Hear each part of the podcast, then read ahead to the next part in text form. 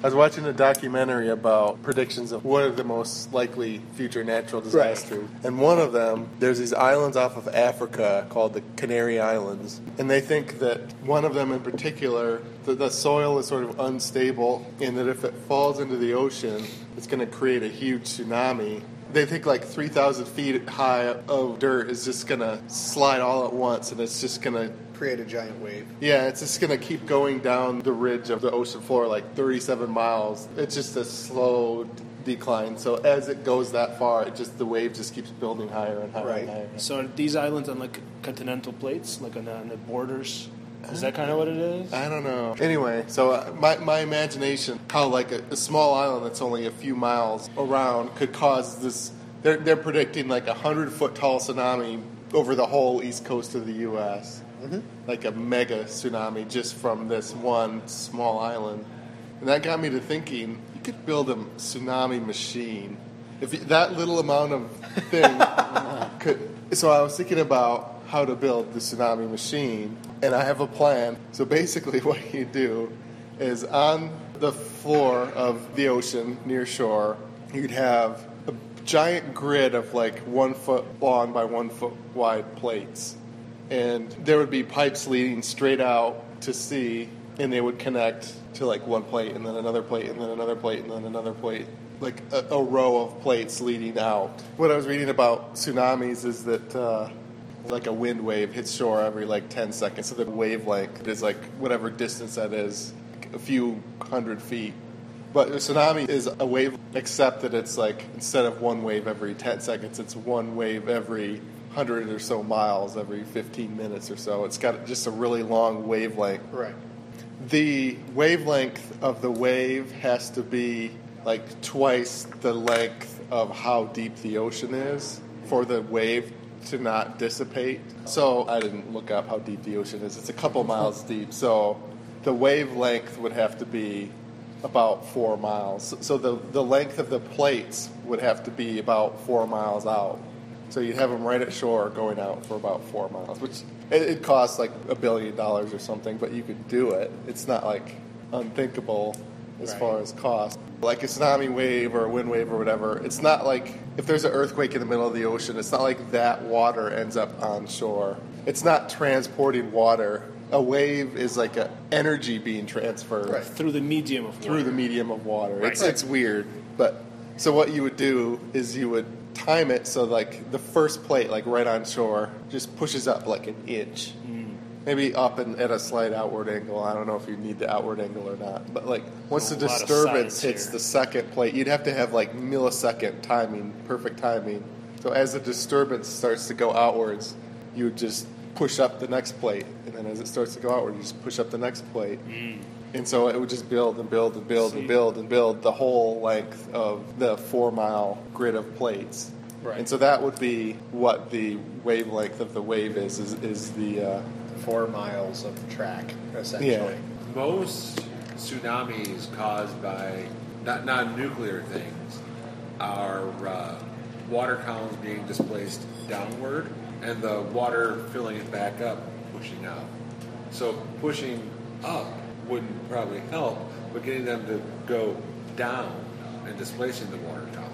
Yeah, because by pushing it down, you force it against the floor of the ocean, which pushes it out. maybe, whatever, you could still do it. Yeah, it, the, basically just invert the idea. Instead of having them go along the floor of the ocean, Yeah. you put four miles of track hmm. out over the ocean and have them all pushed down. But either way, I want to know why we need to create a tsunami machine. we have Well, enough natural tsunamis. Because a freaking Because laser is not very practical. yeah, but we have biological weapons, we have nuclear weapons, we have all kinds of So- bombs. Why tsunami? Go ahead. Uh, to take No. like the opposite side, you could create like an anti-tsunami machine where it does the same thing except for it sends the waves the opposite direction. so when our man-made wave hits the earthquake-created tsunami wave, they like cancel each other out, and then you stop tsunamis from hitting Japan and destroying reactors, for example. The, the, the one problem. Dang, it was a good answer. I didn't expect a good answer. You answer. got ahead of me. I was going to go. Oh shit! the- Sorry. The, one, the one problem with that is that uh, if the tsunami waves start in the center it goes out both directions. So that would only work close to shore, pushing it outward. Yeah, So- you'd need one on both continents on both sides. Yeah, depending on where it would hit. Uh, the ocean's long enough that like the waves dissipate eventually. There's an equation, the distance that it travels based on how long the wavelength is. Yeah. So if it's like a short wave that wavelength is every few seconds, it's going to dissipate really quick. But if it's a long wavelength, it doesn't really dissipate hardly at all. And then another thing is when it's deep, the disturbance is really small, but then it gets bigger. as you get closer to land. It gets bigger and slows down. Mm-hmm. So the fact that it slows down causes it to get bigger Right. because of something to do with law of conservation of energy. So if you made it on one shore, it would be sort of big as you're making it, and then it would get small, and then it would go all the way across the ocean, and then when it got to the other side, it would get big again. right. I thought, well, the ideal thing would be instead of focusing on like space weapons or whatever, we get people to focus on tsunami machines. And so this is like, This way we can conquer Japan. this can be our new Cold But, but the problem is, once they get that, if we fire two of those at each other, it doesn't cancel out. It actually just makes a giant fucking wave. Well, depending on the convergence. Yeah, right, you, gotta have sync to- it just right. they call that like in phase, out of phase. They would have to hit it like Yeah. exactly Just opposite. phase. Otherwise, no, they'd have to hit it exactly the same phase. They'd Oh, have I'm I'm pretty sure it'd have to be the opposite. The opposite or Un- phase, unscientific might- super weapon talk ever. It's just let's make a tsunami machine. It's gonna be awesome. How do you do it? No, you put the you push the floor up. No, you push the floor down. How do you do this fucking thing? You don't like this conversation? I mean, No, it- I love the conversation. Trust me, it could be No, worse. I love the We could conversation. bring Honestly, bionic sharks. I just this wish we shit. had better data because I want to get to the bottom of the, We- tsunami machine. have- But anyway, so so my thought was the best scenario. There's a Cold War, and like Oh, they're okay. always creating all these tsunamis, but most of the time they get canceled out. Hmm. So it's like uh, Russia doesn't like our foreign policy. Tsunami. Donald Trump's president. He, they've insulted his hair. Tsunami. We have this tsunami Cold War, so we get better and better at creating tsunamis. So then a big asteroid hits, and it would have been like an extinction level wave. Hmm. But now we have the technology because we've been doing this This could be like a story about world peace. Like we know where asteroid's going to hit, so we all have to synchronize our tsunami machines.